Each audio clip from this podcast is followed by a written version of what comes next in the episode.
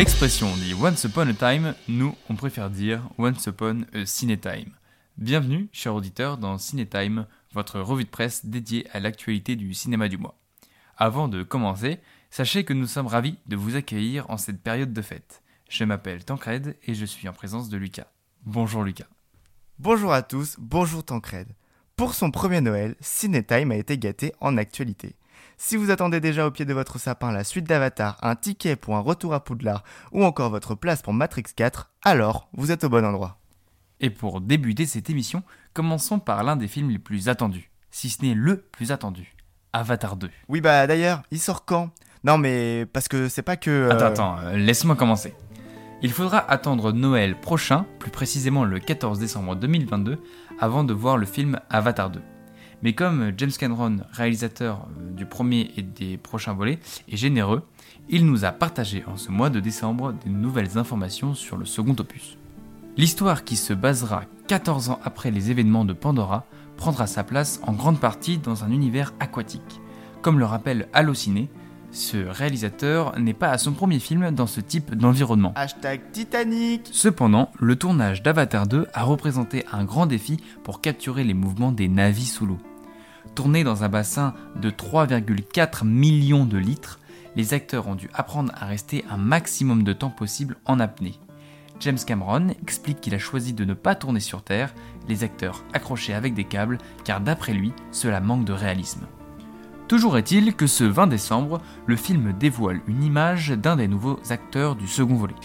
Dans cette photo, nous y découvrons Miles Socorro, alias Spider, incarné par l'acteur Jack Champion. Quasiment immergé, la photo montre le visage du personnage caché derrière un masque pour, semble-t-il, pouvoir respirer. Celui-ci incarnera l'un des enfants d'origine humaine de Jake et Neytiri, les protagonistes du dernier volet que nous retrouverons évidemment dans nos salles en décembre prochain. Le lien pour jeter un coup d'œil à cette photo ainsi que les différents articles sont dans la description. Parlons à présent de l'univers de Harry Potter. Pour les vingt ans de la saga, H B O Max a dévoilé ce vingt décembre la bande-annonce d'une émission anniversaire réunissant Emma Watson, Daniel Radcliffe et Rupert Grint. Harry Potter Return to Hogwarts, soit Harry Potter Retour à Poudlard. Cette émission sortira le premier janvier deux mille vingt-deux sur H B O Max aux U S A et dès le lendemain sur la plateforme de streaming Salto en France. Harry Potter sur Salto ? Oui, comme tu dis, mais l'univers d'Harry Potter n'a pas terminé de nourrir la magie de ce Noël deux mille vingt et un. Ce treize décembre, la bande-annonce du prochain film dans l'univers de Harry Potter intitulé « Les Animaux Fantastiques trois, Les Secrets de Dumbledore » ou « The Secrets of Dumbledore » en version originale est sortie. La bande-annonce officielle de la Warner récolte déjà plus de quinze millions de vues. Les fans de l'univers sont déjà impatients de voir le film après la révélation de certaines images montrant de nouveau l'école mythique de la magie, Poudlard. La particularité de cet épisode sera marquée par l'arrivée dans la saga de Matt Mikkelsen en remplacement de Johnny Depp.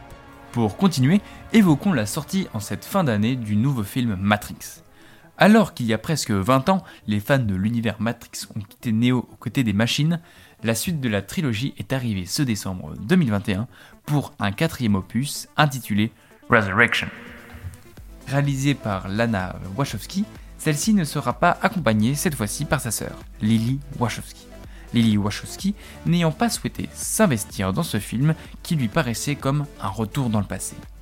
La réalisatrice n'a pas souhaité traiter les mêmes problématiques que l'on retrouve dans la trilogie. Pour citer Lana Wachowski, « L'une des premières règles que je me suis fixée pour Matrix Résurrection, c'est qu'il n'était pas question de revenir en arrière. » C'est pourquoi ce nouvel opus n'aborde pas l'expansion de l'informatique, mais davantage des thèmes comme l'identité ou la frontière entre le monde de l'homme et celui des machines.